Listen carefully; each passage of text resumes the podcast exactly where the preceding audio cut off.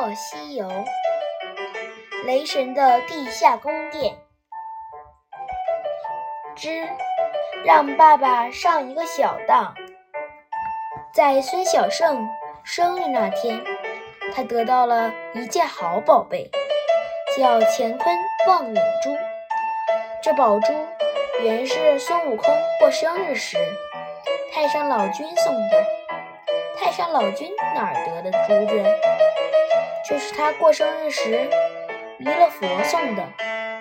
那又是谁送给弥勒佛的？嗯，咱们就别管了吧。反正现在宝珠归孙小圣了。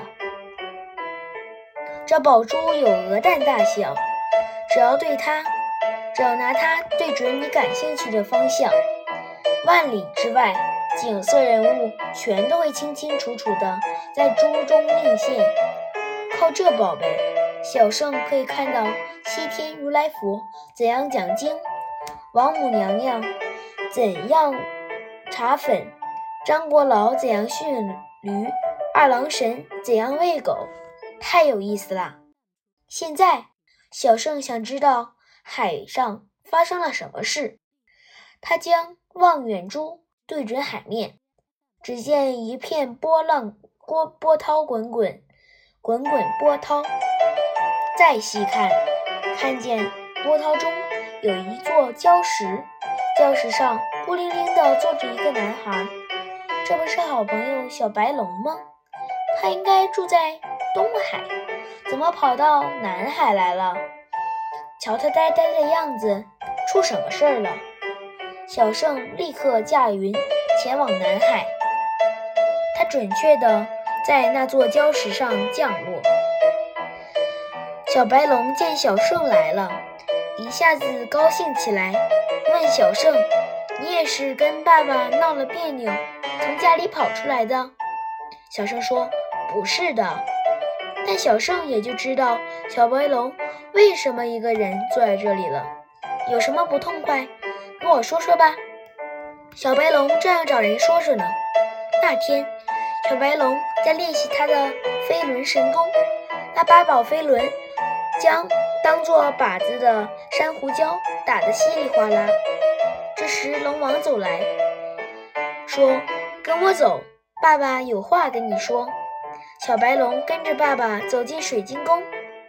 宫中大厅里，靠墙蹲着一头大石龟，它只有一只眼睛，生在额下正中。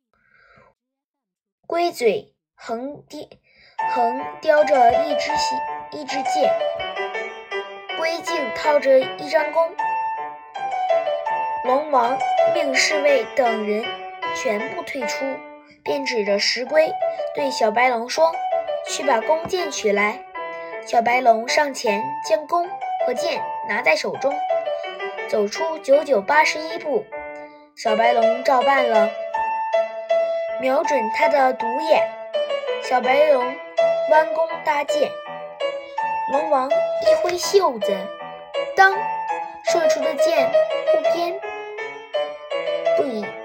插入龟眼，只见那龟壳嘎嘎作响，缓缓向后掀起。原来这是个暗道机关。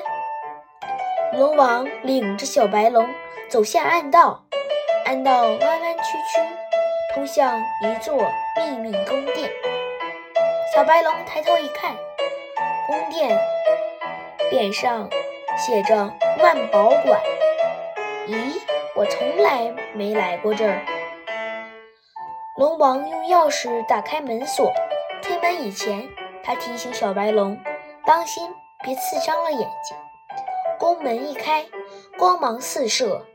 小白龙一边用手遮眼睛，一边惊叫：“哇，这么多宝贝！”龙王得意地说：“各家神仙中，属咱家宝贝最多。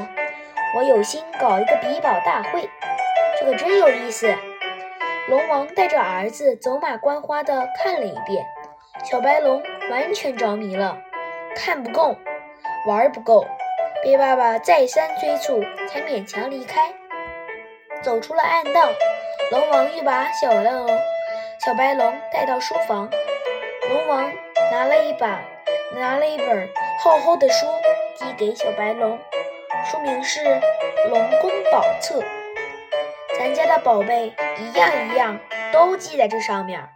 龙王说：“小白龙翻开宝册，热风扇、隐形项圈、秃头梳子，有字有图，十分精彩。”龙王问儿子：“你能把这些宝贝全记住吗？”小白龙一边翻书，一边随口答：“这有什么不能的？”好，龙王指着身后堆得满满的一个书架：“你得把咱家的宝贝都记住。”啊！小白龙大吃一惊，这些都是宝册！我的天！老龙王满怀期望地说：“要知道，我不光让人家来看宝贝，还要让他们来看看我有一个聪明的儿子。”于是，小白龙每天都得坐在书房里背诵《龙宫宝册》：珍珠帘。珊瑚床，七宝项链闪金光。每天晚上，龙王都来亲自检查。他会捧起书，认真的对照。今晚从第三、第十三册背起。小白龙苦恼的想：真受不了，得想个办法。办法想出来了，爸爸。小白龙说：“到万宝，到万宝馆里，边看边背。”也许会记得更牢些。龙王觉得有道理，好吧，给你钥匙。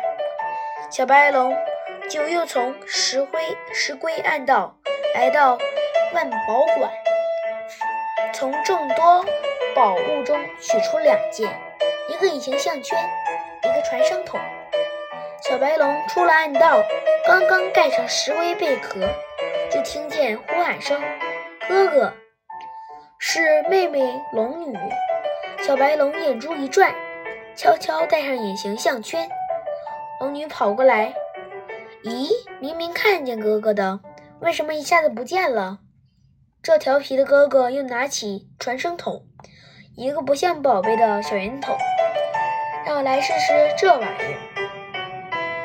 他把传声筒贴在嘴边，对准龙女：“我是小白龙。”你别想找到我！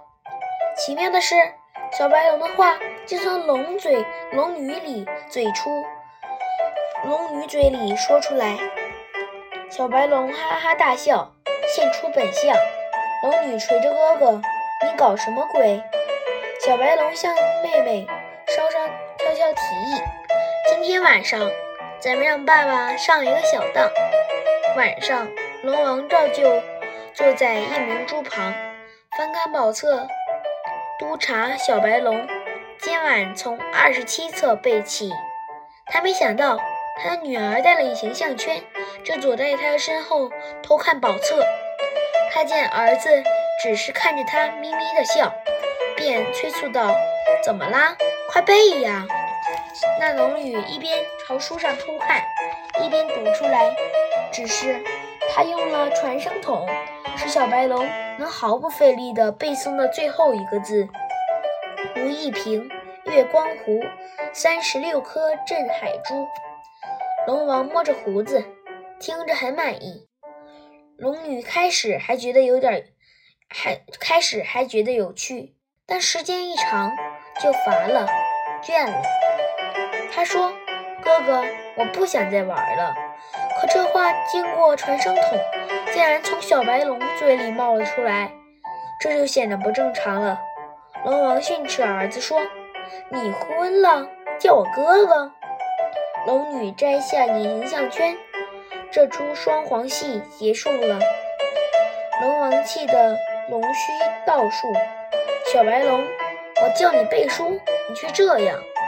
小白龙嬉皮笑脸地说：“爸爸，这能使用宝贝。”比死背名目强一些吧？哼，死背就是本事。龙王指望这节这节目震惊四座呢。